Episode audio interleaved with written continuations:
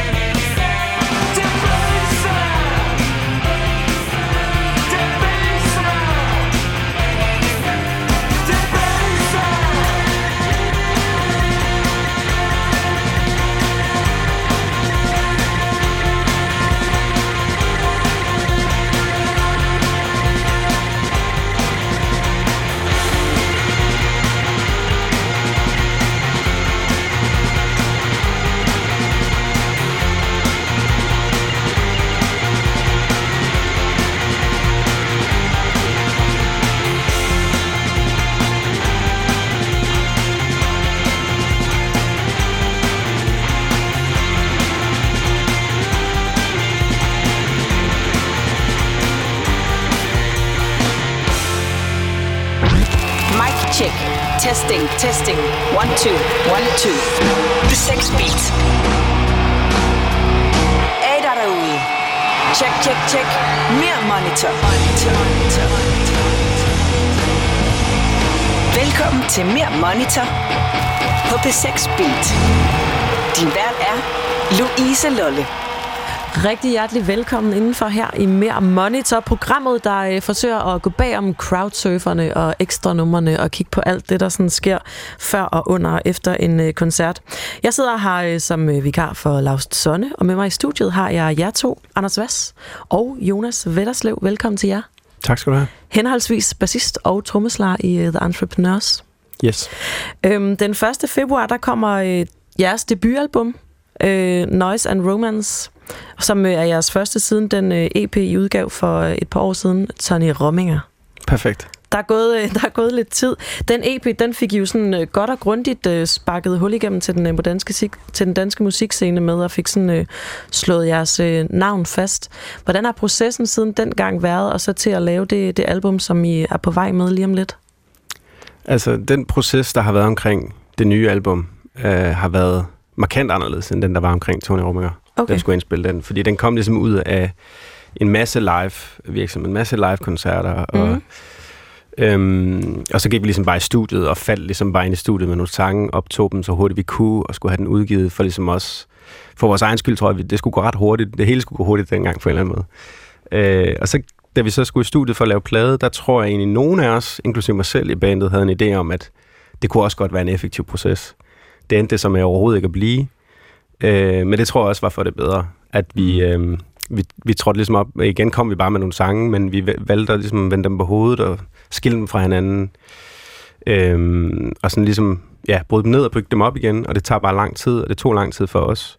Har det været Øhm. frustrerende, eller er det sådan... Sindssygt Været en- frustrerende. det har taget mega lang tid.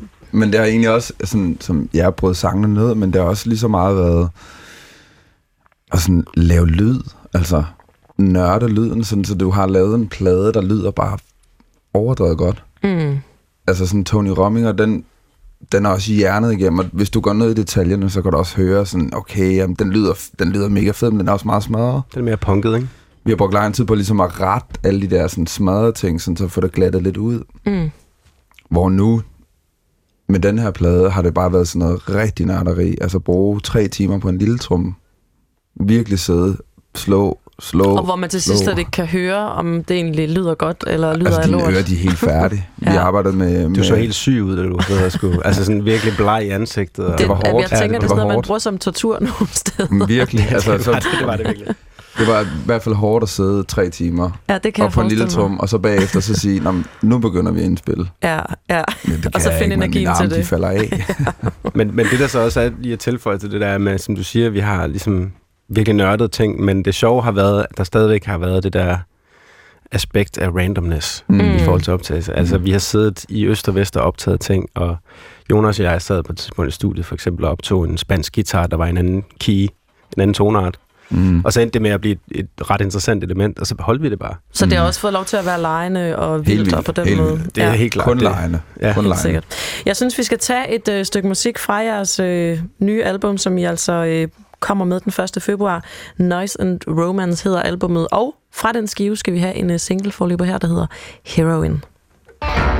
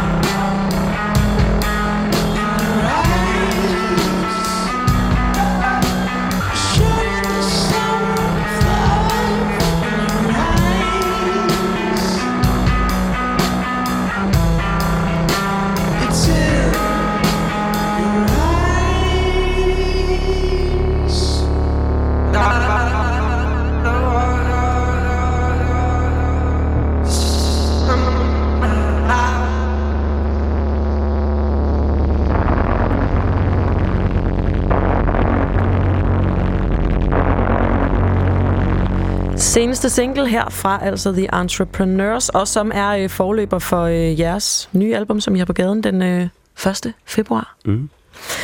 Øhm, Anders og øh, Jonas, vi skal snakke lidt om øh, første gang I øh, optrådte som øh, entrepreneurs. Og der var det jo sådan, øh, at helt fra start, Jonas, der var du ikke med i bandet, fordi I skiftede lidt trommeslager i begyndelsen. Er det ikke øh, rigtigt forstået, Anders? Jo, altså jeg tror, vi havde sådan et, lidt et, kan man sige, laissez-faire forhold til trommeslager. Vi udnyttede dem måske lidt i starten, øh, i forhold til, at øh, vi havde, nej, vi havde bare stor udskiftning på, fordi Mathias og jeg ligesom havde lavet musik med en trommemaskine, og det bliver ret kedeligt at opleve live. Ja. Selvom trommemaskinen gjorde et, et virkelig godt stykke arbejde. Meget mm. præcis. Med meget sådan det samme beat hele vejen igennem. Ja. 171 bpm. Jamen, tag bare aldrig tempoet så. Nej. man Nej, det, det, det, det. Nej, men så, så vi havde ligesom øh, forskellige øh, trommeslager med i starten. Øh, så, øh, så, i, så i virkeligheden var det jo netop en duo til at starte med. Og så kom Jonas ligesom med hen ad vejen. Kan du huske, Anders, første gang I, I optræder som øh, entrepreneurs, dig og Mathias? Ja, altså, så vidt jeg husker, så, øh, så det første show, vi sådan reelt set havde, det var i en øh, lejlighed i Aarhus øh, på omkring, det ved jeg ikke, selve det rum, vi spillede, var nok 20-30 kvadratmeter. Øh, og, øh, og det var noget helt andet musikken, men det sjove var, at det var lidt de samme, det var de samme numre. De var ligesom bare pakket ind i en anden indpakning og var knap så aggressiv. Øh, Det var og også nogle andre mennesker. Helt andre med. Der havde vi en, øh, en god gammel ven med, der Lars, som spillede trommer, og der havde vi også et eller andet med, at så synes vi lige, vi skulle klæde ham ud i sådan en, en pelsjakke, mens han spillede trommer. Det er simpelthen for også- unfair at gøre mod en er trommeslager. Helt vildt, helt vildt. Men vi tænkte, det var meget sjovt, og, og vi havde ikke tænkt over, hvor varmt han egentlig få det. Øh, Der ligger sådan nogle billeder på, det gjorde der i hvert fald på nettet, med og det, der, det, er, det var derfor, jeg sagde, at det var nogle andre mennesker, fordi Mathias han har sådan en skovsnegl, ja, over på over ja, det, ja, og det ser simpelthen, I ser bare, det, er sådan, det ser helt fucked ud. Ja. Men der gik også nogle år faktisk fra det der, før Entrepreneurs ligesom blev etableret i København, kan man sige. Eller vi flyttede i hvert fald til København. Øh, jeg tror på det tidspunkt boede vi i Tisted. Mm. Øhm, og så flyttede vi til København, begyndte at spille sammen igen, og, og puttede lidt mere larm ind, og lavede lidt nogle dogmer omkring, at det skulle gå hurtigt, og det skulle være, det skulle være støjende, men der skulle også være en god melodi. Og det var så der trommemaskinen kom ind, fordi den netop kunne spille 171 bpm Mm. fuldstændig straight. Ja. øh, ja. Og Jonas, du ser jo så på et tidspunkt Entrepreneurs for første gang, men hvor du ikke ved, at du skal ende i bandet, og sådan, hvordan husker du den oplevelse? Altså, det, du går på kons med, Med Mathias. med Mathias, ja. og skal derfor ud og se det her band, han har. Ja. Hvordan, hvordan husker du øh, første gang, du, du ser dem? Vi er ligesom på sådan hold sammen, og Mathias. Så han kommer sådan, ja, han har det her band, og til dem, der ikke sådan kender Mathias, han er sådan meget sådan stille. Og sådan, ja, mm, ja, vi spiller på huset i aften. Det, mm, sådan lidt, lidt, sådan lidt hyggeligt, ikke Det også? lyder hyggeligt. Så nu tager jeg dig ind Ja. og ser det, og så kommer ind til den her koncert, og der er røg over det hele, og man kan ikke se trommeslageren overhovedet, hvilket er forfærdeligt for mig som trommeslager. Ja, Selvfølgelig skal man se trommeslageren. Ja. Der er en grund til, at jeg sidder ja, helt der havde vi trommeslager med. Ja. Ja helt sikkert. Øhm, og det var bare en omgang bræk. Helt ærligt, mand. Kæft, hvor var det dårligt. Jeg forstod intet af det. Jeg var sådan, jeg kan ikke høre noget. Der er ikke nogen at se på scenen. Der var ingen mennesker. Der var mig, en lydmand, og så nogle andre. Det var sådan en kulturnat. Og hvad, så tænker du, jeg må, jeg må være med i det band, tænker du? Nej, overhovedet ikke.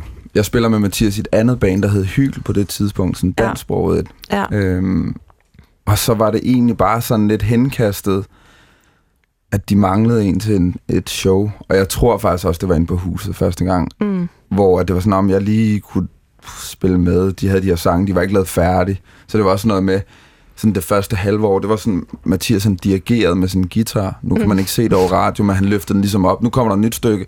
Næste stykke. Så han gav lige sådan vink, vink med, ikke en vognstang, med, Men med guitar, lige præcis. Hvilket, hvilket er sygt svært i røg også at se, skulle jeg sige. Ja. Fordi det insisterede vi trods alt stadigvæk på. Øhm, Men det gjorde det så også ekstremt meget punket. Ja.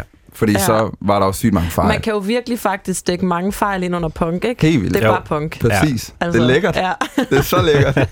snydegoder. ja. ja. Men øhm, hvis vi nu træder et skridt tilbage igen, så, øh, så udspringer hele, hele Entrepreneurs jo på en eller anden måde fra, øhm, fra Thy, hvor at, øh, du, Anders og øh, Mathias har slået jeres øh, barndoms- og ungdomsfolder. Mm. Og kan du ikke lige prøve at beskrive, hvad det er for et øh, musikalsk miljø, der sådan ligesom, øh, ja, fostrede jer deroppe? Jo, altså, det er sådan, øhm, det kommer lidt i generationer op mm. i Tisted, tror jeg. Det er ikke sådan, at der har i 100 år været et kæmpe musikmiljø. Der er selvfølgelig mange kreative sjæle i Thy, jeg tror også, det har meget skulle have sagt, men, men, men man kan sige, da vi gik i gymnasiet, var der nogle ildsjæle, der styrede det, der hed Urthuset, som var det, sådan det lokale ungdomshus, og de havde lov til at gøre, hvad de ville, og så efter noget tid begyndte der at blive, komme nogle ret fede bookinger. Altså nogle, nogle af de bands, vi selv sådan var måske inspireret af, eller så op til, som boede i København og spillede i København, altså nogle ting der. Og, øh, og, og, og det var bare en stor oplevelse for os, der så spillede musik, og kom ind og se det, og nogen fik endda måske lov til at, at supporte eller varme op for det her band. Mm. Øh, og så ud af det kan man sige, der blev bare sådan, der kom ret mange musikere, og så senere hen, så, øh, da vi fandt ud af, at vi var i det her bands, øh, var der en, der hed Esben Halkær, der spiller noget, der hedder Quick Quick Obey, der ligesom bare sagde, hvad med, at vi slår os sammen? Mm. Og det sjove var, at det var egentlig bare en måde at organisere noget på, der allerede var i gang. Altså, vi, vi, vi samarbejdede allerede på kryds og tværs, og alt fra, du ved, låne en mikrofon ud til at låne en vokalist ud, eller ja, du ved, sådan, ja. det, det, det var virkelig... Øh, et samarbejde. Så ud af det samarbejde, vi fik med hinanden der, der voksede det ligesom bare. Og dem, der så i sin tid havde Urthuset og laver så live festival i dag. Så, Hvor I jo også som uh, entrepreneurs har spillet en del gange. Ja, det må man sige, ja. Og, og nu, Jonas, du er så ikke, øh, du er så ikke fra Thy, du er fra uh, 2860. Søborg. Ja, og øhm, alligevel så bliver øh, bandet Entrepreneurs tit, når man sådan læser øh, om jer i lokalsprøjter fra, fra Thy-området, så bliver I omkaldt som de lokale helte. Hvordan, hvordan oplever I at spille, når I, når I er i Thy? Hvordan er, hvordan er de koncerter? Skønt. Skønt, simpelthen. Jeg har været der fem gange, tror jeg. Ja. Seks gange at spille. Så har jeg været der rigtig mange gange. Den første gang var enormt kedelig. Jeg kendte ingen mennesker, og nu er det bare mega fedt. Ren jeg kender kærlighed. rigtig mange der nu, og det er ren kærlighed, og det er søde mennesker, så derfor er det også enormt dejligt at komme derop og spille. Og vi bliver taget godt imod hver gang, sådan ekstremt godt imod. Øhm, vi spillede til Live Festival her i sommer, ja. og det var bare regnvejr, men med mosh pit og alt. Det var nærmest lige før, der var flammer. Nej, det, det er virkelig, det er virkelig rart at være deroppe. Så det føles sådan lidt som hjemmebane faktisk for jer alle tre, selvom at du ikke... Øh... Jeg er jo sådan halv, jeg vil sige, jeg er halv jøde. Min, ja. Hele min mors familie er op fra Nordjylland. Så du har, det, du har det i dig?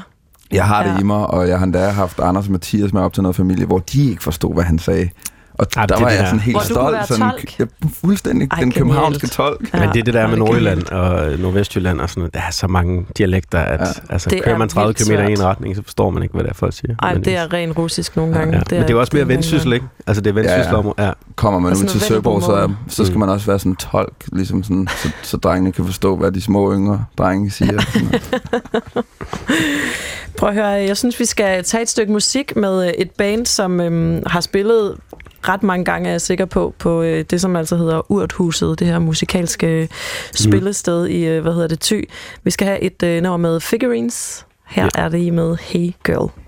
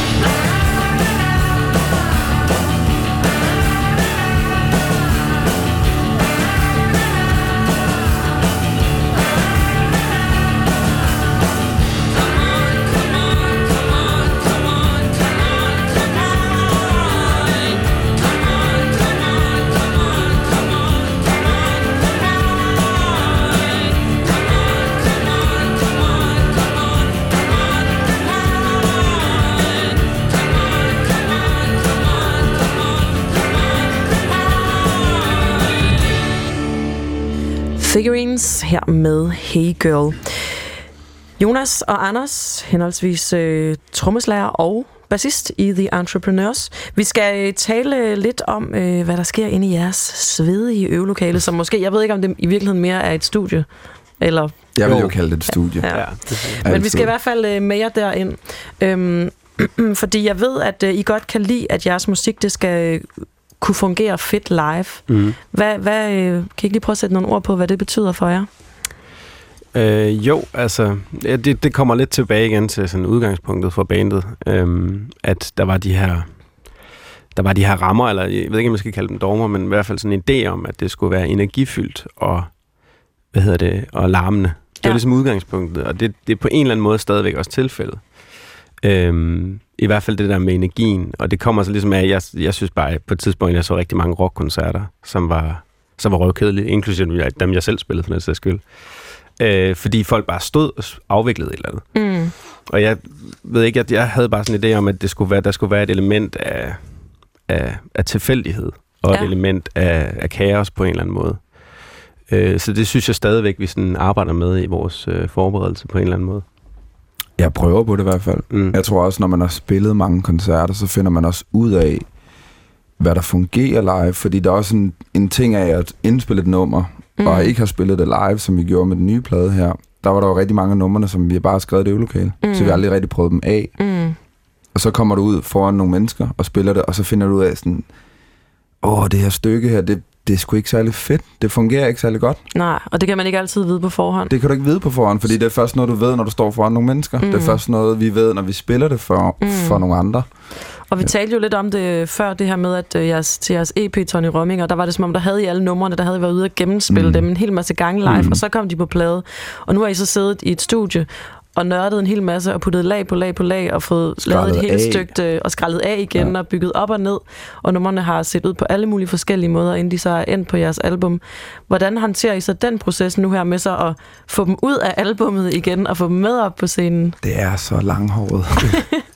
Ej, Hvordan, du skal, jo- øh, du skal jo lære det hele. det? Du skal lære det hele. Så det er sådan noget med at sidde og altså, tage enkle spor, og så ligesom se, okay, hvad er det, den her guitarrolle siger? Mm. Kan jeg lægge den sammen med en anden en? Fordi vi er kun tre mennesker. Nu har vi Mm. haft en fjerde mand med, men det der med sådan, okay, det er ikke alt, vi kan spille. Vi Nej. kan simpelthen ikke nå det. Altså, Nej. vi har Det- ikke fingre ja. nok til at nå det hele. Nej, nej, det er klart. Og det er heller ikke alt, der er relevant, finder man også ud af. Præcis. Sådan, en, det kan godt være, der er 20 lag af en guitar, men Mm. hvis publikum skal høre det, kan de ikke nå at registrere det i løbet af de der fire minutter nummeret bare mm. alligevel. Så man vælger ligesom de stemmer, der man synes, der er interessant. Mm. Øhm, og så samtidig det der med faktisk at lære det godt nok til, at man kan tilføje det der element af improvisation, som vi egentlig synes er vigtigt. Altså, Ja. Mm. vi for eksempel har dig og mig, at vi skal, så laver vi nogle breaks, hvor der egentlig ikke er breaks, bare for at gøre det. Mm. For ligesom at udfordre hinanden og holde hinanden ved ilden, når man spiller live. Men der skal man virkelig kunne sit materiale. For at man også kan have den der løssluppenhed i forhold til det. Ja. Øhm, I skal på turné i øh, starter 25. januar i Fredericia. Mm. I skal også til Eurosonic, den, var det den 18. januar? Ja, præcis. Så I har nogle jobs på vej, men jeg ved, at I også allerede har været ude og spille noget af jeres nye materiale til det, der hedder Sorte Firkant Festival mm. her på Nørrebro i, øh, i København. Hvordan, hvordan gik det så, det med at få, få numrene ud af, af albummet og op på scenen? Jeg synes, det gik rigtig godt. Mm. Altså, jeg synes, det var, en, det var en god oplevelse for os. Og, for, og det var fedt at se. Øh, vi havde også spillet til Alive Festival i sommer, hvor vi netop også spillede en masse af de nye.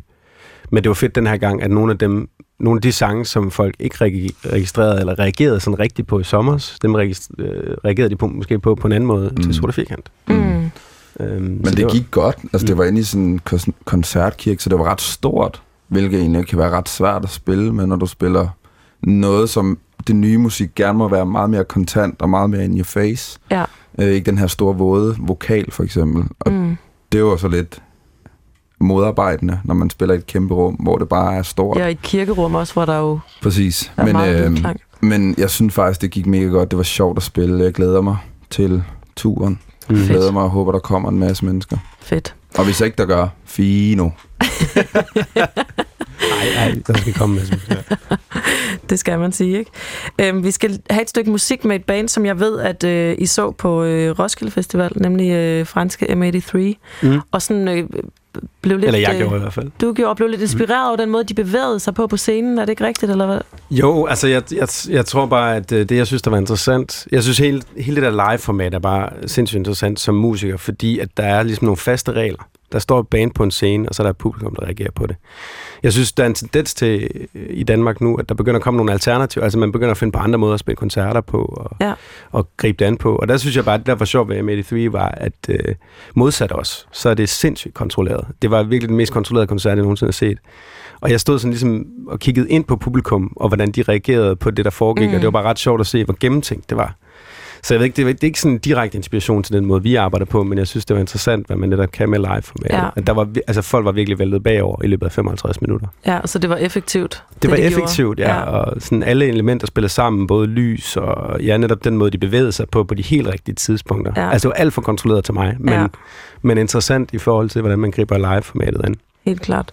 Vi øh, snupper et nummer med dem her, altså M83 skal vi have her med Midnight City.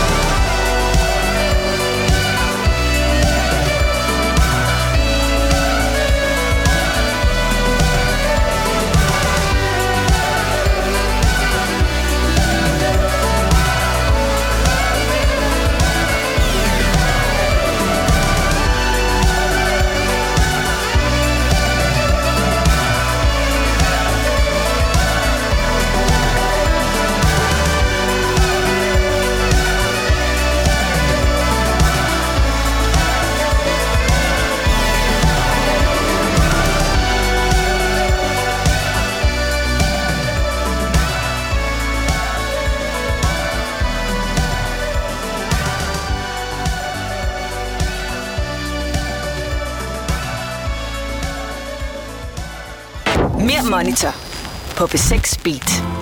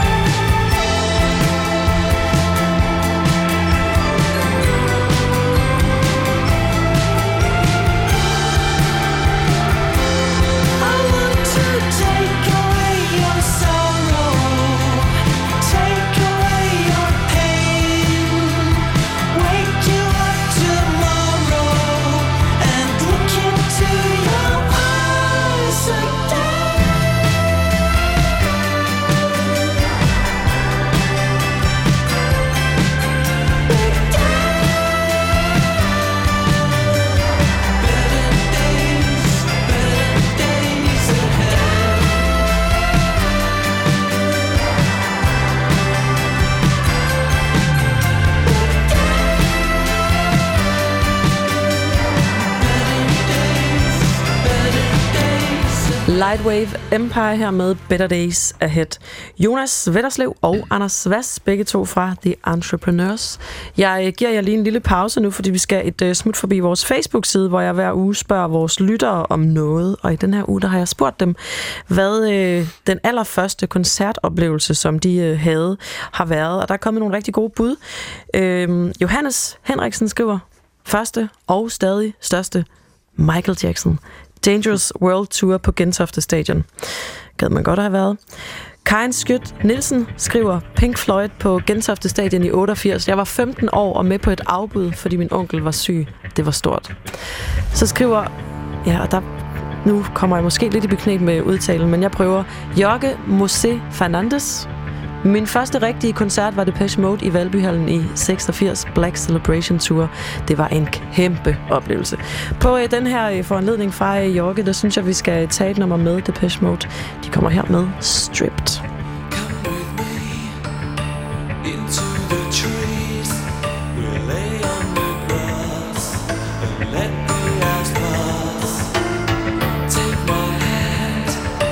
Back to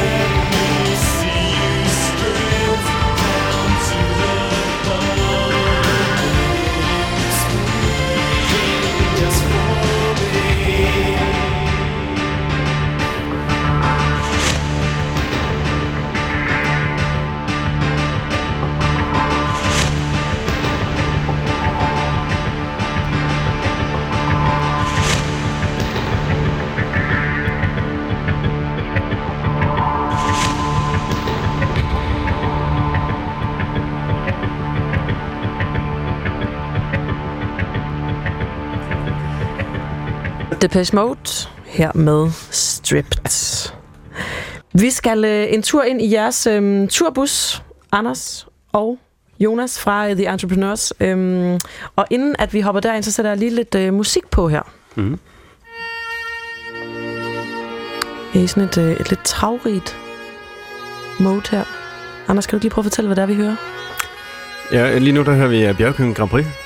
Ja, Øh, Temaet fra øh, Bjergkøbing Grand Prix. Et, af- et af temaerne. Jeg tror, det er Ja. hovedtemaet. Ja. Øhm, Har det er skrevet af, kaffen på skrevet af Bent Fabricius Bjerre, så jeg ved, faktisk. Fuldstændig rigtigt. Øhm, ja, dejligt stykke musik.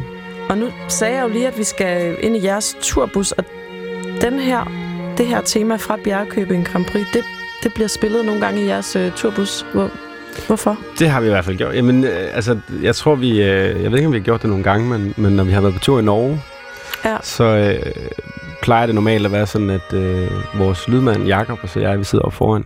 Og så en af os kører, og den anden styrer ligesom musikken.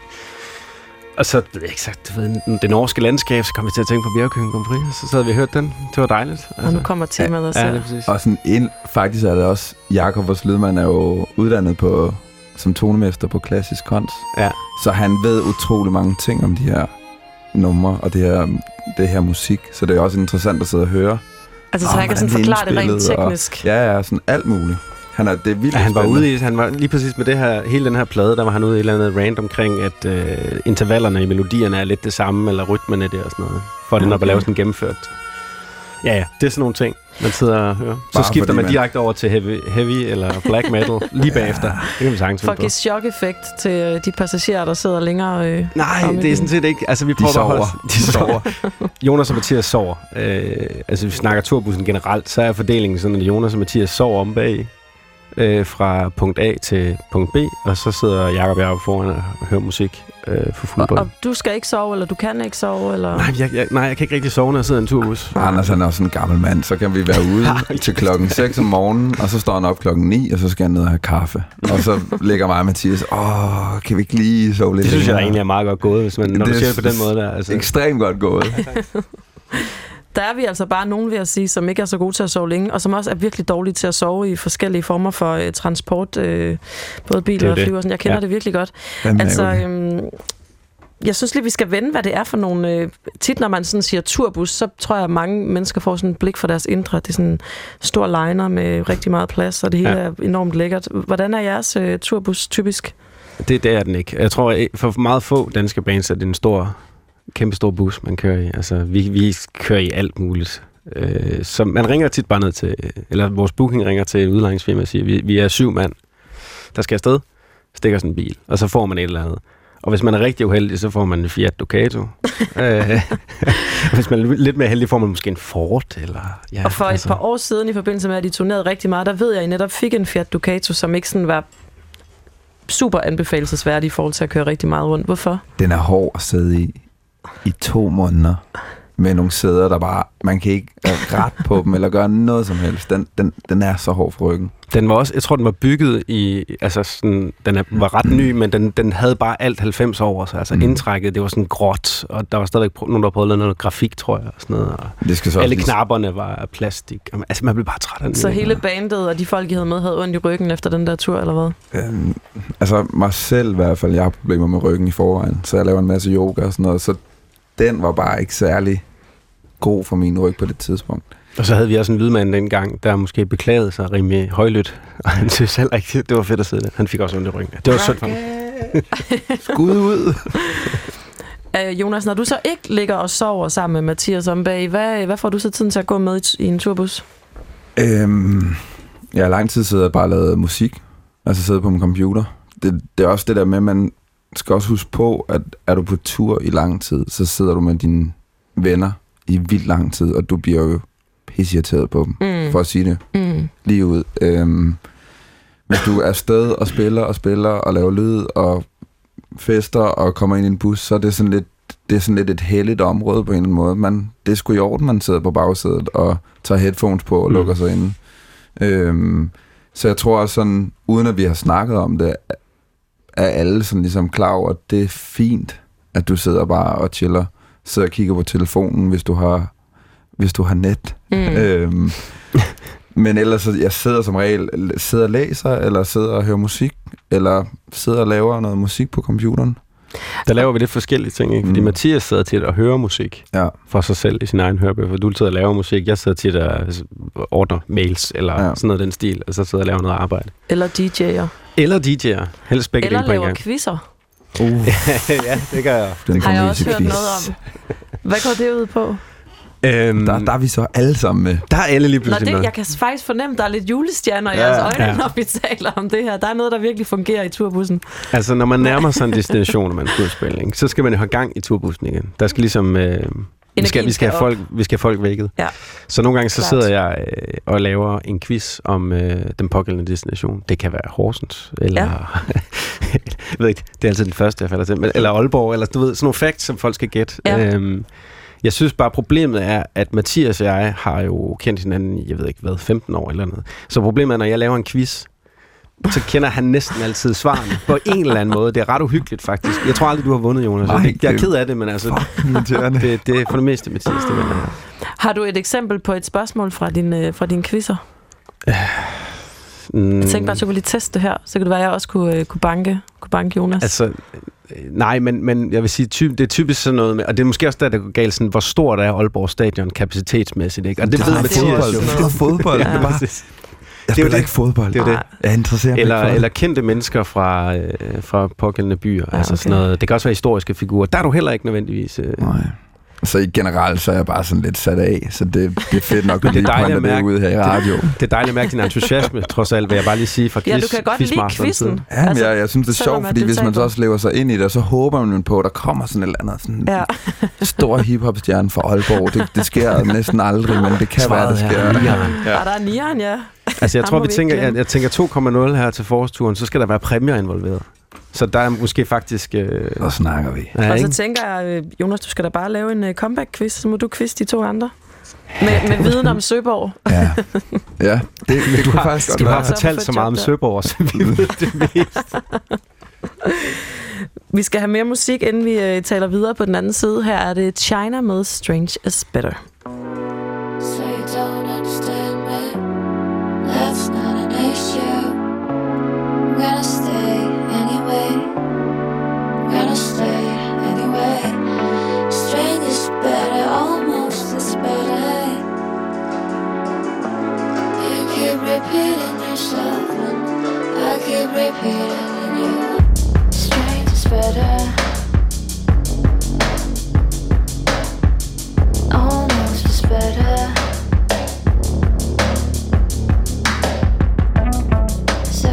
addiction is left, right.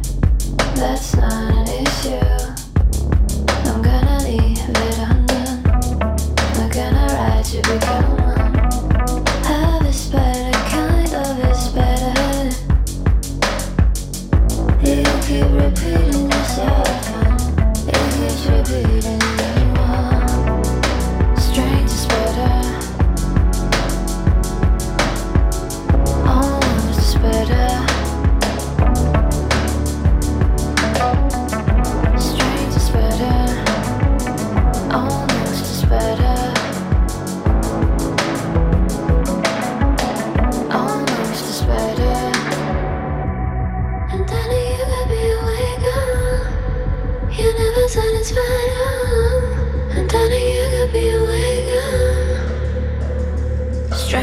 better.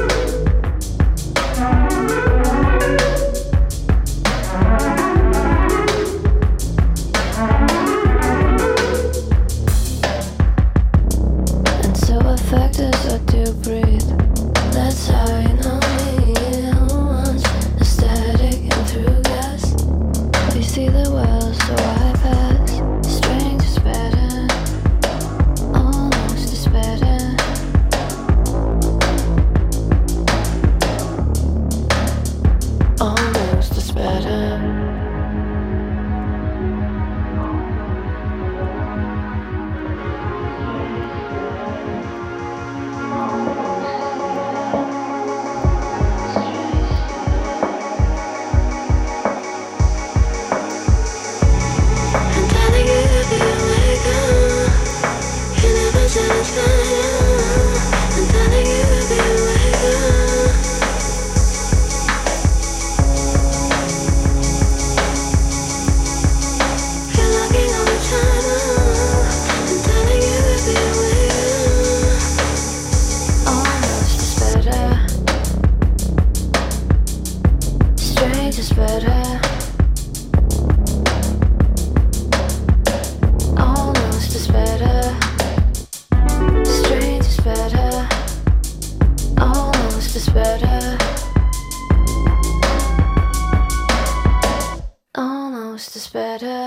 China her med Strange is Better. Vi er øh, ved at være nået til vejs ende i øh, denne her første time, hvor jeg har øh, to tredjedel af entreprenørs øh, på besøg i studiet, nemlig jer to, Jonas og Anders.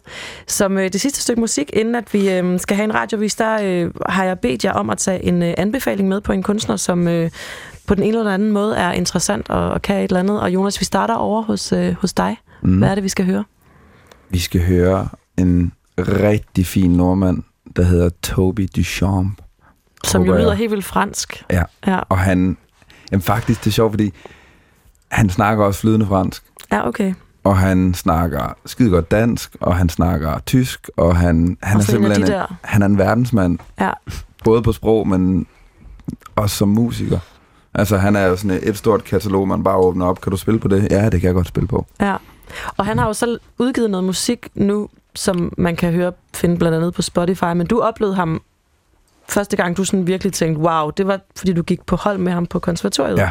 Og der sker der noget en dag. Kan du lige prøve at forklare, hvad det er? Jo, det skal lige siges, den single den er jo kommet ud i forgårs, så den er helt ny. Den er også ny for mig, men selvfølgelig skal den spilles. Mm. Men jeg kender ham fra, fra konservatoriet, og øh, derude på Rytmisk Konservatoriet, der laver man en masse forskellige øvelser. Man skal lave alt muligt, man skal lave musik, og jeg kan ikke huske i hvilken forbindelse, men vi skulle lave noget musik, og det skulle optrædes med.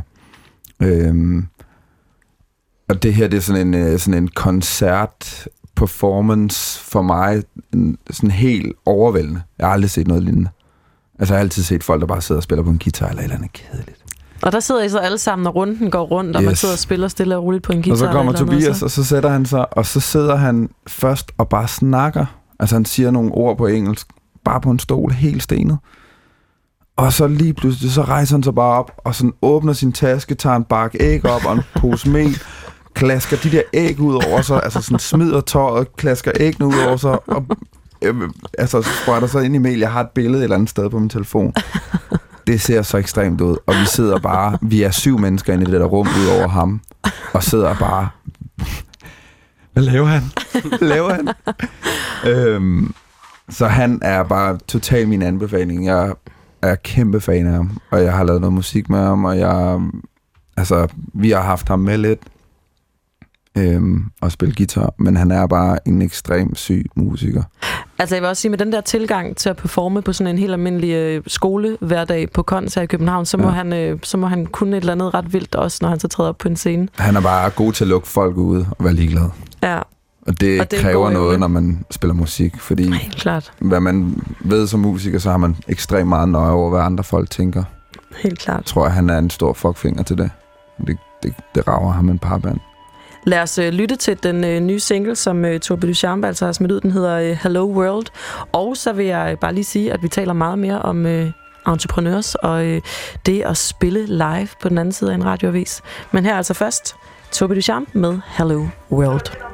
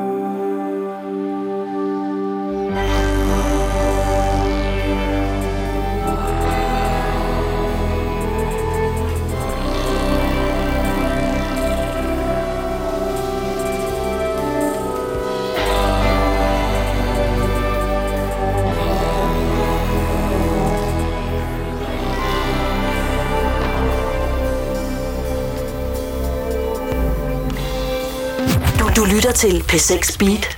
Nu er der radioavis. En ny aftale om erhvervsskolerne overser store grupper af unge, mener både Dansk Industri og Dansk Byggeri. Aftalen blev indgået i eftermiddags mellem regeringen og et bredt flertal, der har sat 2,3 milliarder kroner af til at få flere unge over på erhvervsuddannelserne. Og selvom arbejdsgiverorganisationerne er glade for aftalen, så kunne man godt have gjort mere for at afhjælpe den akutte mangel på arbejdskraft, siger erhvervsuddannelseschef i Dansk Industri, Lone Folmer Bertelsen. Hun peger eksempelvis på de omkring 20.000 studenter, der ikke har en kompetencegivende uddannelse. Og der synes vi jo, at vi skulle prøve at se, om vi ikke kunne få også rettet fokus på, at selvom man har fået en studenterhue, så er erhvervsuddannelserne også et sted, hvor man kan få en, øh, en god kompetencegivende uddannelse. Hun bliver bakket op af Dansk Industri. Der er brug for alle gode kræfter, understreger underdirektør Louise Pil, der også gerne så, at regeringen havde gjort det lettere for ufaglærte unge og voksne at tage en erhvervsfaglig uddannelse. Det kunne man have prioriteret højere, og måske også øh, gjort det endnu lettere for de unge, der ikke er i uddannelse, at søge ind på erhvervsuddannelserne. I løbet af de næste 12 år vil der ske store forandringer i de såkaldte ghettoområder. I dag har et bredt flertal i Folketinget vedtaget den sidste del af en ny ghettoplan. Det betyder, at 16 boligområder skal skære andelen af almene boliger ned til 40 procent inden 2030. I yderste konsekvens vil det betyde, at folk bliver tvunget til at flytte, og at flere boliger skal rives ned. Ifølge kritikerne vil det føre til, at de sociale problemer bare flytter andre steder hen. Og selvom det er en risiko, så er der en plan, det siger Socialdemokrati- Socialdemokratiets boligordfører Kåre Dybvad, der stemte for loven. Det er der bestemt en risiko for, og det er jo en del af den plan, som kommunerne skal lave sammen med boligselskaberne for at sikre, at man ikke bare flytter problemerne, men det har man sådan set gjort mange gange før i de, i de områder, hvor man har lavet tilsvarende planer, så det er vi sikre på, at man også skal gøre den her gang. Enhedslisten og Alternativet stemte imod ghettoplanen. Alternativets boligordfører Roger Courage Mathisen vender sig kraftigt mod selve ordet ghetto.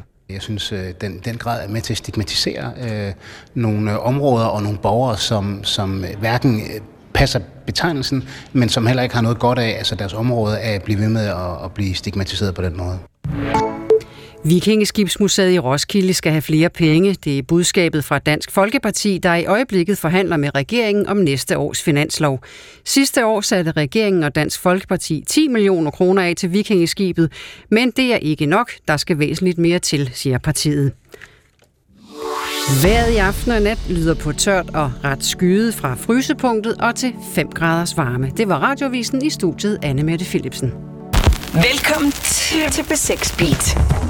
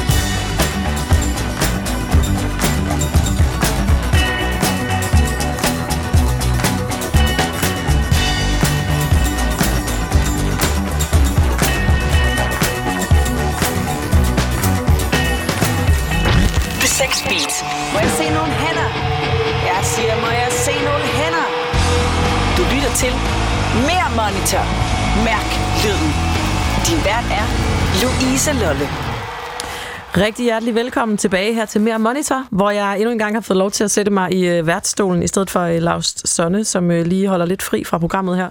Jeg har stadigvæk jer to, Anders Vass og Jonas Vetterslev, bassist og trommeslager i Entrepreneurs med mig i studiet. Vi plejer at starte time 2 her ud med en lille anekdote, og derfor vil jeg gerne bestille en anekdote fra jeres anekdotebank. Jeg ved, der er mange, men vi skal tilbage til Thy nu, Mm. i forbindelse med øh, Alive Festival, hvor I jo har øh, spillet flere gange, men der sker noget i sommer, som der ikke altid sker, når I spiller. Hvad, hvad var det? Ja, der sk- altså, på sin vis sker der noget, som vi har prøvet før, men samtidig er der sådan lidt en anden kontekst på en eller anden måde omkring det, fordi at øh, da vi ligesom går i gang med at spille for første anslag, så begynder folk at crowdsurfe. Det synes vi egentlig er super fedt. Og den bedste modtagelse, man kan få som rockband, tror jeg, eller band i det hele taget. I har publikum. Det, Og det ja. skal også lige siges, at inden den her koncert, der er der altså kommet ekstra vagter ind. Det er sådan, det er sådan, det er sådan lidt underligt, der regner, der er sådan lidt... Øh, Der er lidt tændt stemning på en eller der er anden sådan lidt korn over det, synes jeg. Sådan lidt. Men ja, altså der, der er netop, som Jonas siger, kommet ret mange vagter til, og vi har ikke rigtig noget med det at gøre. Vi ved ikke noget om det. Vi ved bare, at folk plejer at gå rigtig meget amok, så vi tænker ikke sådan videre over det i hvert fald, men vi kan godt se, at der står ret mange øh, store, pumpede dudes. Øh, og så, Som bare er klar. Ja, de, De er de, bare de, klar. de er på arbejde. Der skal ske noget. Der er også mange af dem i ty, tror jeg. Altså, der, der er sådan et stærkt øh, fitnessrum deroppe, hvor folk virkelig får pumpet noget jern, ikke? Altså, Så hvis man skal bruge en god, stærk vagt, så er Thy ikke et dårligt det sted er ikke at dårligt. lede. Jeg tror, det hedder Studie 7, stærkt sted. øhm, hvad hedder det? Jamen, så efter et stykke tid, så kommer den her, øh, hvor det virkelig går vildt for, så lige pludselig hopper der en, øh, en ung fyr op på scenen af ren glæde. Han vil altså intet ondt. Men men står ligesom bare og hopper, smider t-shirten, tror jeg. Eller, eller Og han er ikke kæmpe stor pumpet. Nej, han er høj, så vidt jeg husker, men han er, ikke, ja, han er meget skinny. Ja. Øhm, og han bliver så skarpt efterfulgt af de her to kæmpe vagter, der løber op på scenen, mens han står der. Han løber så bag om mig, øh, ligesom for at flygte, så han kommer ned til publikum igen. Og, Og I spiller bare videre. Vi, vi spiller bare videre, Ja. har ikke en anelse Det, om, det er jo midt i et nummer, det her, så Ja. der er ikke sådan... Så meget andet, man kan gøre. Hov, hov, hov, vi stopper lige. det kan der ikke Hold, være. vi holder lige en pop. Men der Nej, foregår sådan noget katten efter musen på scenen, og han kommer ned igen. Jamen, og... så hopper han så ned til publikum og forsvinder lidt i mængden, men de forsvinder så efter ham, og så kan man bare... Vi kan jo se op for scenen, at langt nede i enden af publikum, der bliver han så taklet i en form for amerikansk fodboldtak. Jeg tror faktisk, man ville have fået en, øh, en 5 yard penalty for den der takling. Altså. Det var jo ikke engang sådan amerikansk, det var sådan lidt wrestling Ja, måske faktisk sådan, Altså, så I faktisk bliver lidt bekymrede, eller hvad? Du ved, han bliver over skulderen nærmest. Ja, okay. Ned i jorden, og det regner og sådan noget. Det er virkelig sådan, det er sådan lidt trist. Og så siger Ja. Mathias sådan, sådan efter nummer sådan øh, altså, jeg vil bare lade ham blive. Øh, jeg, jeg, håber sgu, du er okay dernede. Og, sådan som den gode mand, han er. no. Ja, vi opfordrer overhovedet ikke til vold. Altså, tværtimod. og har, Ren glæde og har omsorg for jeres publikummer. Også dem, der bliver øh, taklet af store, øh, store vagter. Vi Ja, vil og også gerne hjælpe til, hvis det er, der er en moshpit, og der, er, der skal ske et eller andet selvfølgelig, men vagterne skal jo komme og være sådan ubehagelige. Nej, nej, Selvfølgelig, hvis de siger det, men lige der, hvor det er i ty, der er der ikke nogen ubehagelige mennesker. nej. Det er kun Ej, det søde unge mennesker, Ja. der bare har det fedt. Der var måske lige et par vagter, der tog deres job lidt for, øh, for alvorligt. Men det skal Det så siges, at han, dygtige han kom altså. tilbage, ham publikum. Det ved vi Så vidt jeg ikke. så, jeg synes, jeg så ham komme ind igen. Ja. Okay. Øh, men altså... Vi satser altså, på, at han er ok. det, Han altså, kan, jeg han kan lige sende en besked til, Nå, til jer. Så til det dig er- derude, der blev taklet. hvad, jeg, vil faktisk sige, jeg, vil- jeg vil gå så langt som at sige, vi, vi skal spille op i Thy i uret, og hvis han vil have en billet, så må han jo skrive til os. Oh, så er det altså bare med at finde. Den har vi altså ikke aftalt, den der hvad. Nu er det sagt i radioen, så gælder det. Ja, ja. Nå, men et af de numre, I øh, måske tager med jer der, det øh, skal vi have her, nemlig et nummer, der hedder Joaquin, som er fra jeres øh, album, jeres debutalbum, der udkommer den 1. februar, Noise and Romance. Her er det altså Joaquin med The Entrepreneurs.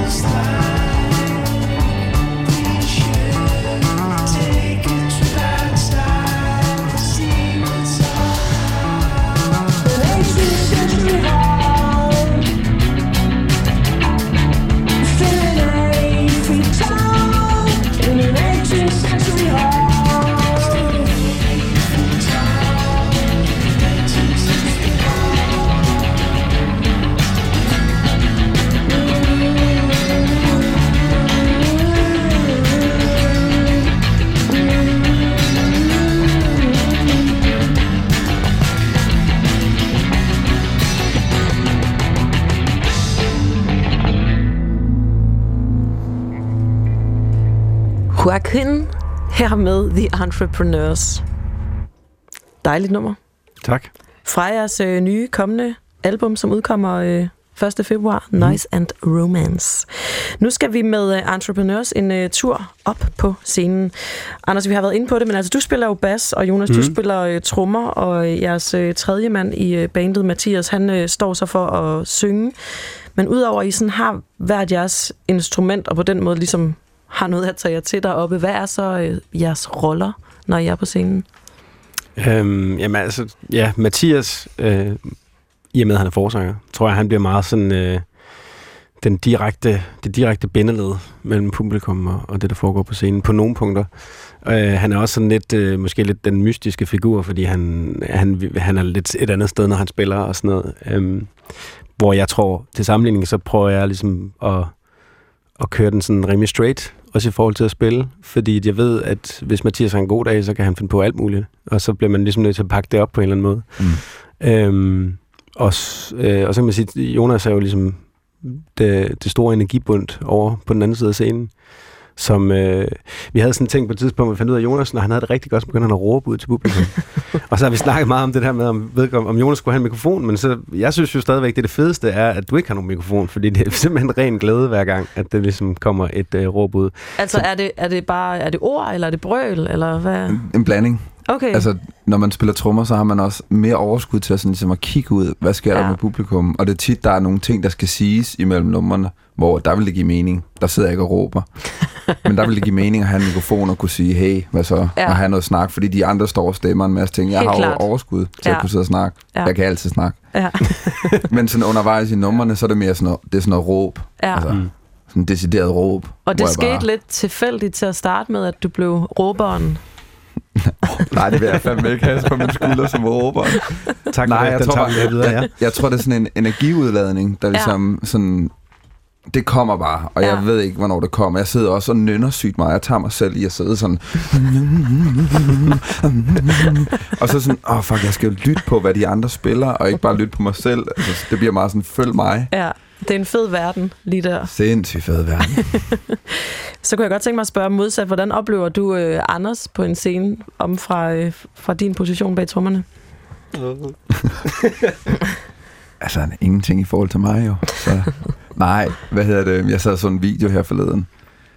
Og sådan, Anders han har sådan forskellige moves, han gør. Og det er sådan lidt de samme, de går sådan igen. Og det var vildt grineren, fordi han lavede sådan nyt et, hvor han sådan virkelig gik ned i knæ. Sådan, sådan wow, okay, sådan lidt slow motion-agtigt.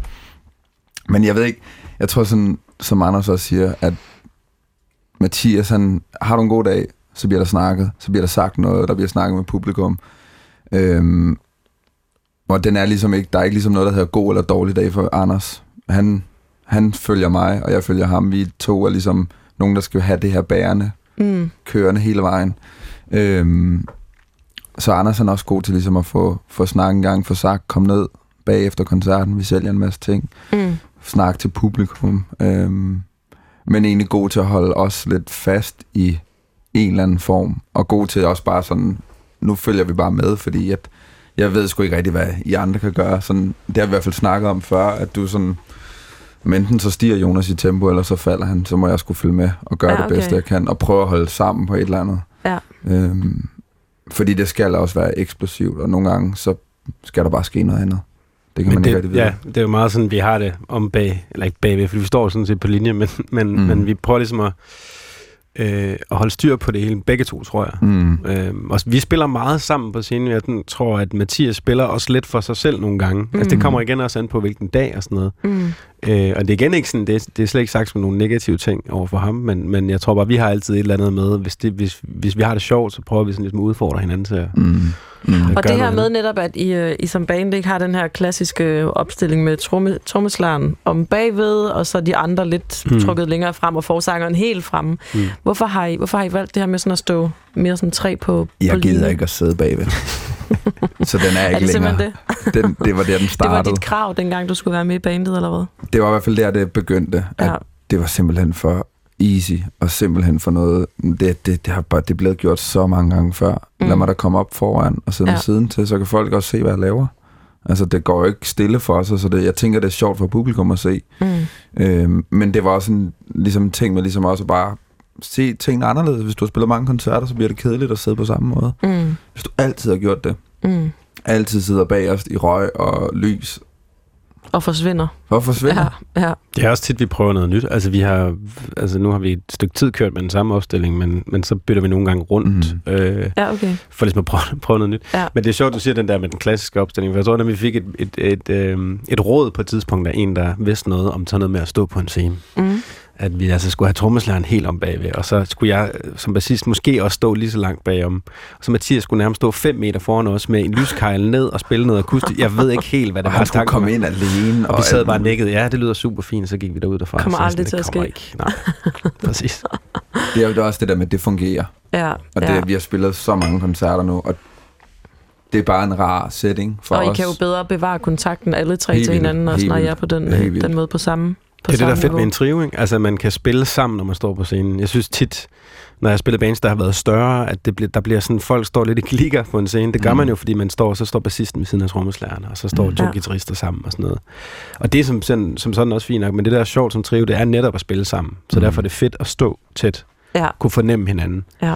Og vi kender hinanden så godt, så jeg ved, hvis jeg ved så snart, Jonas misser et slag, eller Mm. så snart han laver et fæld, han ikke Mm. plejer at lave, Mm. eller sådan nogle ting. Ikke? Og det skal der også være plads til. Ja, Præcis. Så, så føder man lidt på det, og Mm. arbejder videre med det derfra. Det, det er skide sjovt. Vi skal have mere musik nu, ikke øh, med jer, men øh, med noget, som øh, I har taget med til os, nemlig øh, noget, der hedder, nogen, der hedder Packet Codes. Kan I ikke lige prøve at øh, fortælle, hvad det er for noget? Jo. Det er et, øh, så vidt jeg ved, amerikansk rockband. Ja. Øh, men nogle gange kan man være i tvivl om, det er kanadier eller amerikaner. Men det er sådan et, et forholdsvis nyt band, øh, men spiller lidt sådan på den der, synes jeg selv, sådan et 90'er indie pavement-agtige vibe, Ja. øh, som jeg synes, der kommer mere med af, og det er fedt. Jeg smuglyttede lidt på det, inden I kom, og øh, jeg synes også, det er fedt. Ja. Så her skal vi altså have øh, Packet Codes med Mardi Gras Beats. Your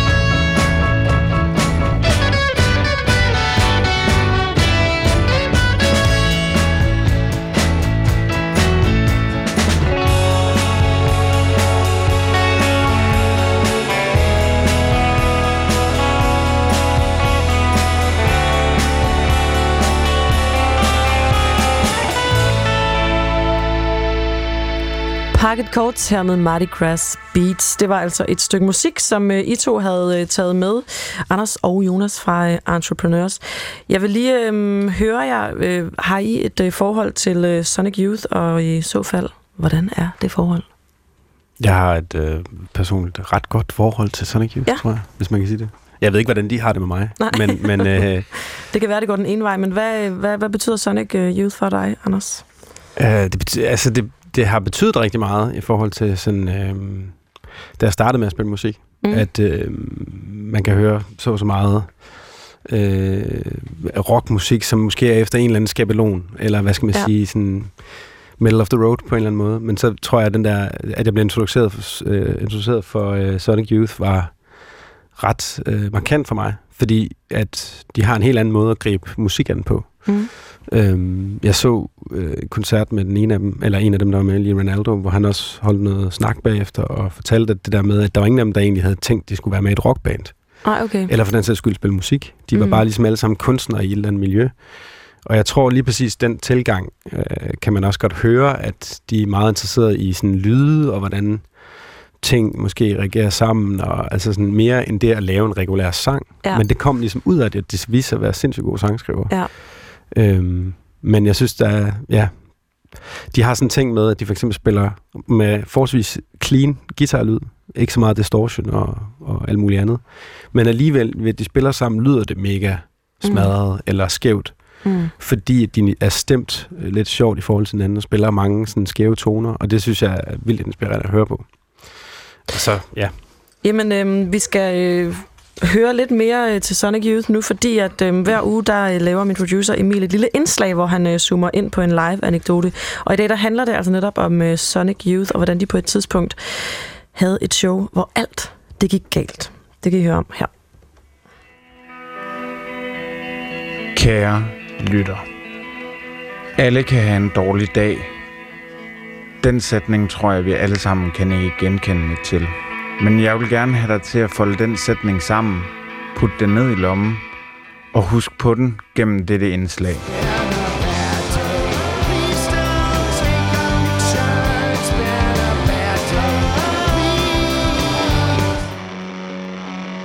Når jeg tænker på Sonic Youth, så tænker jeg på kaos, støj og elektricitet. Og derfor var Kim Gordon og Company allerede på udebanen, da de i 1991 skulle spille deres allerførste akustiske koncert til et velgørenhedsarrangement arrangeret af Neil Young til fordel for børn med alvorlige fysiske handicap. Og ligesom at vi alle kender til det at have en dårlig dag, så tror jeg også, at vi alle sammen kender til den der nagende fornemmelse, man kan have i maven, når der er noget galt. Og det kan være svært at sætte en finger på præcis, hvad der er galt, men der er bare et eller andet galt. Den fornemmelse havde Kim Gordon også den dag. Så hun har taget en ekstra guitar med, som hun kan smadre i frustration, hvis noget går galt.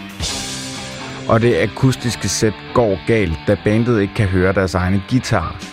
Halvvejs inde i et cover af New York Dolls Personality Crisis bliver Kim Gordon så frustreret, at hun begynder at bande helt vildt, smadrer den ekstra guitar og udvandrer fra scenen. Backstage bliver hun mødt af en gruppe chokerede børn med alvorlige fysiske handicap, som hun spillede til fordel for. Og det er her Neil Youngs søn, der sidder i kørestol, kører frem og siger til Kim Gordon, alle kan have en dårlig dag.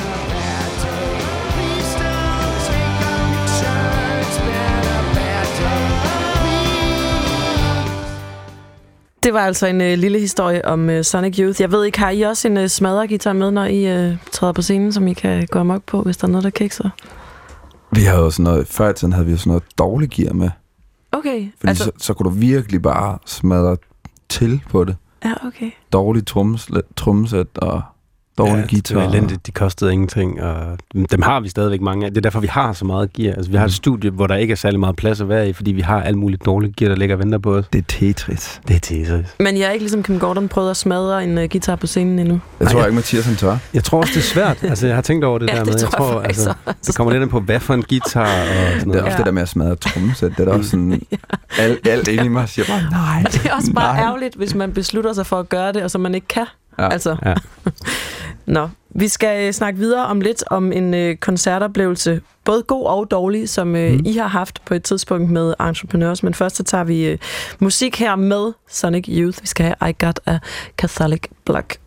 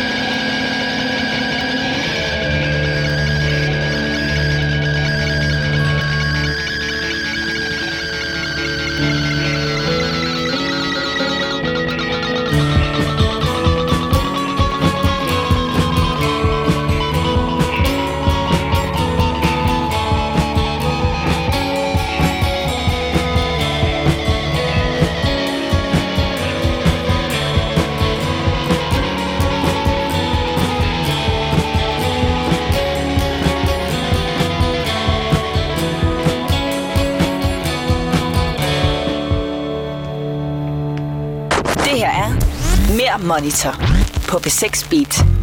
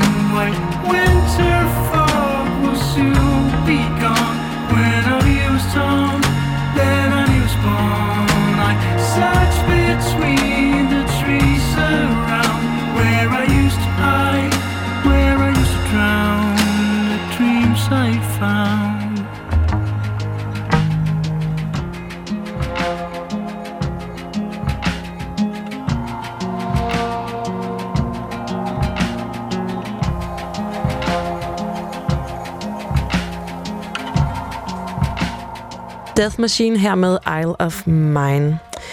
Jonas og Anders fra The Entrepreneurs, I er med mig stadigvæk i dag her i øh, Mere Monitor, hvor jeg øh, er vikar for øh, Laust Sonne. Selvom jeg er vikar, så er der mange ting, der er præcis, som de plejer. Og en af dem er, at vi øh, nu skal have øh, det lille moment, der hedder tale om gode og dårlige koncertoplevelser. Og I har jo spillet en hel del efterhånden. Øhm, og jeg synes egentlig bare, at vi skal springe tilbage til en øh, koncert, som fungerede rigtig godt, nemlig på Spot Festival. Hvor lang tid er det siden? Er det tre år, to, tre år siden? Var det 2015, tror jeg? Og hvad var det, hvad var det i forbindelse med, øh, med den her koncert, der, øh, der bare fungerede mega fedt? Jamen, jeg tror, det, det var andet år, vi spillede på, altså første år, vi spillede på Spot, havde op, øh, på grund af god PR og hype, tror jeg, så endte det med, at det blev sådan en meget omtalt koncert, og der var kø uden for spillestedet, og folk kunne ikke komme ind, og det var kæmpestort. Og så den her anden gang havde vi ligesom fået en, en af de helt store scener på øh, Scandinavian Con- Congress Center, hvor der mm. Mm. kan være, jeg ved ikke hvor mange mennesker, men der var i hvert fald nærmest fyldt, hvis ikke helt fyldt, og vi havde ligesom lavet et, et stort show og viste, at vi godt kunne det her med at lave et stort show med, med lys og med alt muligt, Mm. mm. og det gik vildt godt. Vi fik super god respons øh, fra blandt andet David Frick fra, fra Rolling Stones og sådan Mm. noget, så det var jo ret stort for os, og sådan, øh, det, det er altid fedt i vores band, snakker vi også om, det er fedt det der med, når vi sætter os noget for, og lægger en god plan, og så gennemfører den, og lykkes med det, så, så, så bliver jeg i hvert fald personligt super glad, og det, det var Hvordan- det, der skete der. Hvordan havde I det inden? For jeg tænker, det må også være sådan en vild setting at være i, at man har fået den der kæmpe store scene til Spot Festival, og man ved, Mm. der er rigtig mange branchefolk, og der er mange, man også gerne vil have, tænker jeg, godt Mm. kan lide en. Altså, hvordan var I nervøs, eller hvordan havde I det? Ja, selvfølgelig var vi nervøs, men der er også bare det der, der er bare så meget planlægning, fordi i den forbindelse med, at vi spillede det show, der havde vi forinden været på en lang tur og spillet 14 shows inden vi kom dertil, så det var ligesom en, en warm-up med alle de shows, og skulle spille den endelig der. Øhm, men så, så jeg tror også, det var sådan en, jamen det var bare det næste show på turen, da vi var der, men Mm. inden, og al den der planlægning, så var det sådan, okay, vi skal fandme lave et sygt show, og snakke Mm. med vores øh, lysmand, Christoffer, og var sådan, vi bliver nødt til at lave et eller andet. Og han var ude til en smed og lave alle mulige lamper, altså sådan, vi forberedte os sådan ret meget. Mm. Mm. Øhm, Og så står du der, så er det ligesom alt eller intet nu. Ikke? Du skal ind Mm. på scenen, du har 30 minutters øh, tid, eller 35 eller sådan noget, og du skal gå på der. Og, øh, så lige pludselig kan jeg bare huske, fordi jeg bliver sjældent nervøs efterhånden til en koncert med os, medmindre der er noget, jeg er usikker på. Mm. Og der, der var jeg bare, øh, der, der husker jeg det, som om jeg var ret nervøs faktisk. Ja. Pacede lidt rundt om mig selv, og Ja. ja. Jeg var, okay, så lige hurtigt. Jeg kan huske, jeg blev voldnervøs, fordi vores lydmand på det tidspunkt, Åh oh ja, det er rigtigt. alt det spiller bare, og det her det er bare det sidste show, vi skal spille. Fem minutter inden showet, så ser jeg, har aldrig set den mand være sådan på på. Så står han med sådan fire øh, teknikere sådan, og, jeg skal have det cat-kabel nu, og det skal skiftes nu. Og så Oh.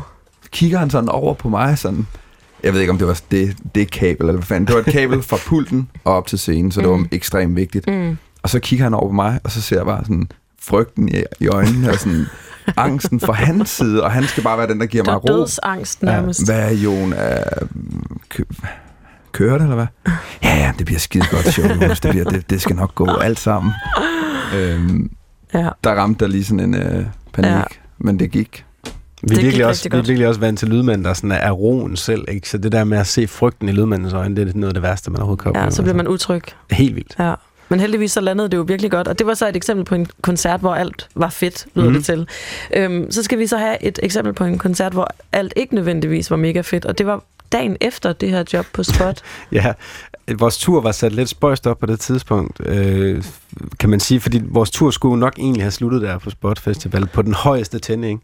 Men næste dag skulle vi så faktisk spille to shows samme aften, hvor vi okay. først skulle spille i Skanderborg. Ja. Og vi vågnede ligesom op og havde den der dag, hvor bare, fuck, det var fedt i går. Det var lækkert, og vi spillede og sådan noget. Lad os køre til Skanderborg og fyre den af, og vi havde øh, in-ear-systemer med. Det var virkelig pro setup og sådan noget. Kommer der ud, så kommer der øh, fire mennesker til koncerten. to af dem kommer for at se os, og to kommer for at spille bordfodbold. Ej, for Det var sådan... Så velbekomme. Og hvad gør man så? Hvordan hanker man ligesom op i sig selv og, og finder gejst til at spille for de to her? Altså i starten var det virkelig nedtur, men så tror jeg bare, vi begyndte at grine lidt af det. Og sådan det der med netop at stå med det her øh, store lydsystem og sådan nogle ting. Det virker bare så tåbeligt, det hele. Men også det der med at se det komiske i det. Ja. Altså sådan, Ja, præcis. du spiller dagen før foran 1500 mennesker, og så står du foran fire mennesker, og to af dem, eller halvdelen af publikummet, de er bare en fuck for, hvad du står og laver. De er så ligeglade. Det var virkelig en spøjs oplevelse. Så kørte vi så samme aften videre til Holstebro og havde en rigtig fed oplevelse. Så det var virkelig op og ned øh, i sådan en gammel lagerhal og sådan Med noget. folk så. i rullestol, der stage divede. Ja, det var sådan, ja, så det er virkelig op og ned. Og det lyder meget vildt. Ja. det var ekstremt sjovt. Men der var nedtur i bussen på vej derhen, vil jeg sige. Ja, men I fandt jer selv igen i Holstebro. Ja, vi fandt os selv. Man finder sig selv altid. Hvor var det dejligt. Vi øh, skal have noget musik. Øh, Vi skal nemlig have et øh, nummer med jer. Det, øh, vi skal tilbage til jeres øh, Tony Rominger EP tilbage fra 2016. Her er det Entrepreneurs med It Strikes Again Love.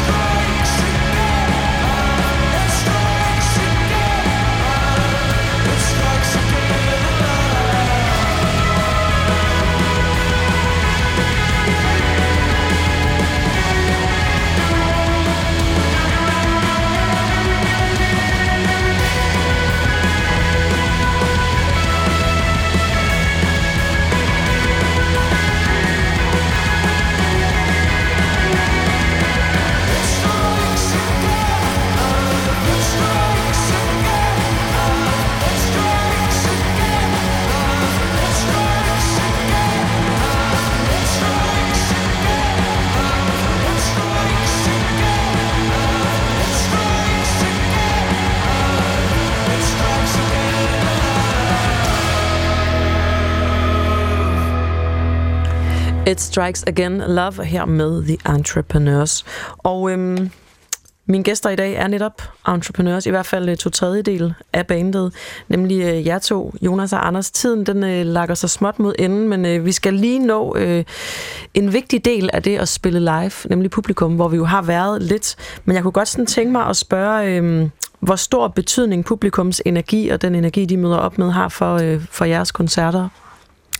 For mig personligt, så, øh, så betyder det, øh, det tror jeg, det, det er måske også bare det, det svar, alle kommer. Det betyder selvfølgelig super meget, men, øh, men, men netop sådan min, min tilgang og holdning til det der med live, synes jeg, at, at publikum er alt, øh, altafgørende, fordi jeg synes, det er interessant, hvordan man bruger den setting, det er at spille live, som jeg også tror, jeg har snakket lidt om, at det er sjovt at se, hvordan publikum reagerer på, på bestemte ting, man gør. Øh, øh, hvordan de reagerer individuelt, hvordan de reagerer som masse, hvad man kan gøre med lys, og hvordan det er sådan. Så, så jeg synes helt klart, det er et samspil, man Mm. har. Øhm, Jonas snakker også om det der med, at så opstår der en mosh pit, så prøver vi ligesom som band at reagere på det, og, og give dem det, det de vil have.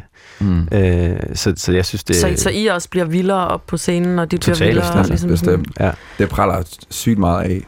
Men der kan vel også, eller hvad, kan der være behov for nogle gange, at man også ligesom bygger det lidt ned igen, fordi man ikke hele tiden kan være deroppe, eller hvordan er det? Det er jo, som Det er trommeslager, så, det, så er det klart, at du kan ikke være heroppe, medmindre du sådan du træner, og du er i god form, fordi spiller du noget musik, der er så energifyldt, mm. så er det bare hårdt en time at sidde og spille. Ja. Øhm, så nogle gange så kommer sættet også an på, hvordan du ligger det. Altså, du bliver også nødt til at lige have et dyk, fordi efter det her nummer, der kommer der et, der er heroppe. Mm. Øhm, Det var det, der var interessant i starten, at vi spillede kortere koncerter, men faktisk kunne tillade os at spille hurtigt fra start til slut. Og, Ja. og, sådan, og de der folk, der bare står sådan fuldstændig ødelagt bagefter. Sådan, Ja. Hvad fanden skete der lige med Det det, var vi band der? også. Og det var vi virkelig også, ikke? Men man kan sige, med den nye plade og det nye musik, så bliver det, så for eksempel, da vi spillede her sidst, var det interessant at se, jamen, hvordan kan vi bygge sættet op på en anden måde? Ja. Øh, og, og, og prøve netop det der med nogle dynamikker, vi ikke har arbejdet med før. mm. Hvor I også puttede mere rolige numre ind. Ja. Og, og lange passager og kontrakorte og sådan hele Og hvordan, hvordan virkede det? Okay. Jeg tror, det, jeg tror, det virker godt. Altså, Ja. overbevisende svar, men jeg tror, at vi havde det ret fedt over at lave syv minutter ren larm. Mm. Øh, men roligt larm i en eller anden forstand. Og Mm. jeg tror, at der er nogen, der ligesom griber den og siger fedt, og der er andre, der siger, det er knap så fedt det her. Mm. Øhm, men jeg tror, det er også det der lejende, som vi igen vi må vende tilbage til, at det skal også være fedt for os, og vi, vi har brug for at gøre nogle ting, som vi ikke altid gør. Ja. Øh, og det kan tage tingene og musikken et helt andet sted, som er interessant. Mm. Jeg synes også selv som publikum, at det er fedt at gå til et band, hvor jeg har en forventning om et eller andet, der bliver totalt snydt. Altså regner med Mm. at se en eller anden øh, Mm. mm. triospil, øh, og så lige pludselig så er der et øh, børnekor, det ved jeg ikke, om det er fedt, men så er der et børnekor og en trold på scenen, og en klovn over hjørnet og, og sådan noget. pyro. Og pyroteknik. Altså sådan, og så næste gang jeg ser dem, så er det bare en mand med en guitar. Jeg kan godt lide Ja. det der med at blive snydt og Ja. øh, Så ja, man udfordrer både sig selv og publikum på den måde i virkeligheden. Ja. Og så ved jeg, der var på et tidspunkt øh, også en episode, der skal vi tilbage til Thy til Live Festival, hvor et, om, om ikke hele bandet, men så i hvert fald øh, jeres øh, kære forsanger Mathias, han blev hyldet lidt ud af den, på grund af noget, der skete ned fra publikum. Hvad var det, der Godt, godt og grundigt hyldet ud af den, ja. Øh, jamen, der sker det, som... Øh, altså, der sker det midt under øh, koncerten, at øh, jeg går ud fra, at det er en kvindelig gæst. Jeg ved det jo ikke. Nej. Men der er en eller anden, der kaster en BH op på scenen og rammer faktisk Mathias' guitar Okay. midt i et nummer, midt i et et kærlighedsnummer, som vi har så mange af. øhm, og, øh, og der går Mathias totalt i baglås. Der, der er decideret maskefald. Altså, han, han ryger fuldstændig ud af det. Hvad skal jeg gøre? og, og, og Jonas og jeg, vi ser det så, og, og prøver at råbe på. Vi spiller jo stadig på tværs, og siger, nej, lad den nu være. Og han, Mathias, han prøver sådan at levere den tilbage til publikum, hvilket er altså, en, en lortehandling. Men jeg tror, han ville bare være sød og give den tilbage. Så lad, lad den blive, lad den blive. Jeg tror også bare, det, det, det, det er så angstprovokerende for ham, eller sådan, Og stå. Der kom de lige pludselig meget tæt på. Ja. Ja. det, Men BH'en blev på scenen. Det blev på scenen. Jeg Ja. ved ikke, hvad der blev af den bagefter til gengæld. Altså, men øhm, Den blev sikkert hentet af ejeren. Jamen, Det kan være, at der kommer flere BH'er mod scenen. Så har I jo prøvet det før, kan, Det kan man sige. aldrig vide. Ja. Ja. Vi er friske. Nu har I erfaring. klar på det hele. Vi skal have noget hiphop nu. Uh. Vi skal høre Wu-Tang. Jeg ved, at du har, øh, du har en kærlighed til, til hiphoppen. Er det ikke rigtigt, Jonas? Jo, meget stor kærlighed. Jamen, øh, den her den går ud til blandt andet dig, så det er øh, Wu-Tang Clan her med Cream. Nigga one, guy. Word up. Look out for the cops, though. Cash fruit. Word up. Two for fives over here, baby. Word up. Two for five, some niggas got garbage down the way. Word up. Cash You know everything around me. Cream get Yeah. Check this old fly shit out. Word up. Cash Take rules you on a everything around me. joint. Cream get the here money. We, here we dollar go. dollar Check bill, this shit. yo. Yeah. I grew up on the crime side, the New York Times side. Staying alive was no job. Had second hands. Moms bounced on old men. So then we moved to Shallon Land. A young youth. You're rocking the gold tooth. Low goose. Only way I begin to G York was drug loot. And let's start like this, son. Rolling with this one and that one. Pulling out gats for fun. But it was just a dream for the team who was a fiend. Started smoking wools at 16. And running up in gates and doing hits for high stakes. Making my way on fire skates. No question I was speed for cracks and weed. The combination made my eyes bleed. No question I would flow off and try to get the dough off. Sticking up white boys on board boards.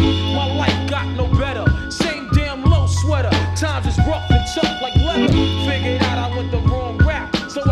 with a sick ass click and went all out. Catching keys from cross seas. Rolling in MPVs. Every week we made 40 G's. Yo, nigga, respect my a nigga the tech notch. Bow.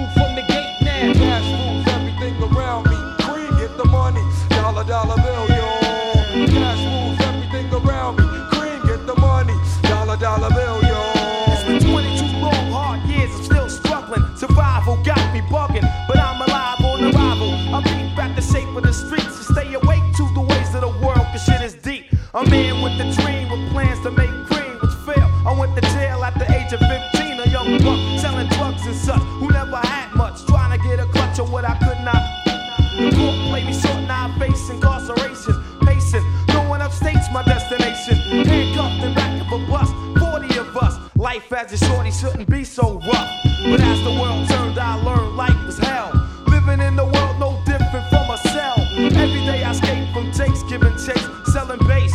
Smoking bones in the staircase. Though I don't know why I chose to smoke cess. I guess that's the time when I'm not depressed, but I'm still depressed. And I ask, what's your work? Ready to give up, so I seek the old earth. Who explain working hard may help you maintain. To learn to overcome the heartaches and pain. You got stick up kids, corrupt cops, and crack rocks and stray shots. All on the block that stays hot. Leave it up to me while I be living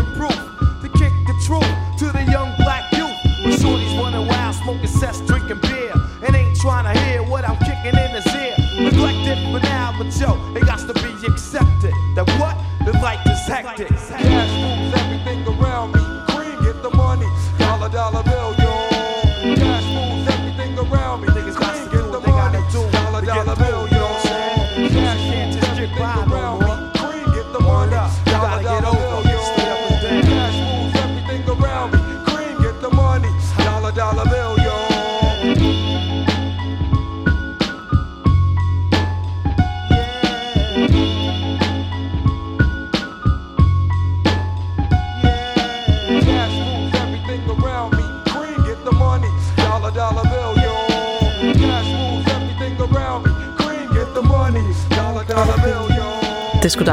lidt uh, Wu-Tang. Yeah. Det var Cream. Vores tid er simpelthen ved at være øh, løbet ud. Jonas Anders, det har været øh, utrolig hyggeligt at have jer på besøg her i Mere Monitor. I lige måde. Inden jeg sådan helt slipper jer, så skal jeg øh, jo også lige have en øh, anbefaling på en øh, kunstner, som øh, man kunne tage ud og opleve live, hvis man skulle have en god koncertoplevelse. Mm. Fra dig, Anders. Ja. Hvad, øh, hvad skal vi høre? Jamen, jeg vil, det bliver måske lidt nepotistisk, men jeg vil anbefale et band, der hedder Gooms. Ja, hvor et blandt andet dansk hvor- band. Et dansk band, ja. Hvor vores øh, egen producer, Jens Ramon, er med i. Mhm. Mm-hmm. Og øh, et andet prominent navn i vores bog er en som øh, Aske Sidora, som spillede i Ono Ono. Mhm. Mm-hmm. Og en, der hedder Sunni. Ja. Har lavet det her band sammen og har udgivet deres anden plade nu. Ja. Øhm, og det er to meget forskellige plader. Øh, og det er også sådan, jeg oplever deres live-koncerter, at det kan blive alt muligt. Man ved det ikke. Jeg så dem en gang, hvor Jens ikke kunne være der, men han, så havde de optaget noget blokfløjte. Eller Ja, noget okay. sværfløjte på et kamera og sat det op på, på, en, øh, på et gammelt tv, mens de spillede de andre og sådan noget ret noisy musik. Mm. Men den nye plade her er lidt mere sådan rolig. Men de er i hvert fald på et nogle band. punkter. og så rolig i den forstand, at det ikke er sådan, det er ikke sådan, nu har vi et vers, nu har vi et omkvæd, nu har vi et vers, det er meget mere abstrakt. Mm. Øhm, Men det er ikke så spralsk som på den første plade, synes jeg. nej, Sådan. men ekstremt sådan, øh, hårdt at høre på os til tider. Mm. Ja, hele processen er Ja. ja. spændende. Ja. Men et band. som altså øh, både er en fed oplevelse at lytte til, men også øh, er en fed oplevelse at se på en, øh, på en scene. Det vil jeg sige. Altså, Det er i hvert fald en oplevelse. Ja. Så det skal man, skal man virkelig prøve. Helt klart. Vi skal høre dem nu her, og så vil jeg ellers bare ønske jer mega meget held og lykke med jeres øh, forestående tur, der altså starter mm. den øh, 25. januar i Fredericia, og så bevæger I ellers rundt omkring i øh, det danske ganske land. Det må man sige. Og så tak. udkommer øh, det nye album 1. februar. Ja. Det bliver også rigtig spændende. Og det vil jeg også ønske jer øh, stort held og lykke med. Og så øh, tak, fordi I vil kigge forbi. Jamen, tak fordi vi måtte. Selvfølgelig. Og her skal vi altså have øh, Gooms med X-Hands. Just breathe.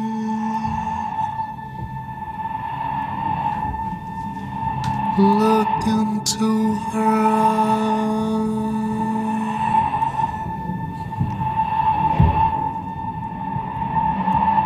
It will flow into me.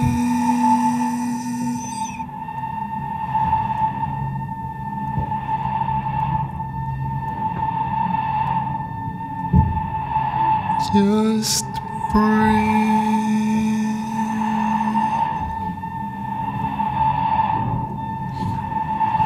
Look into her eyes.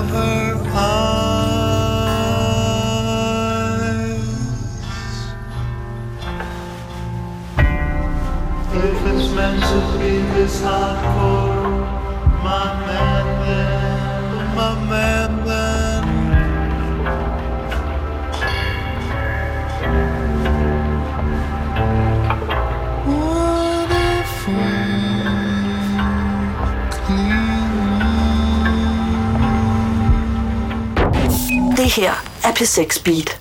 Her er Radioavis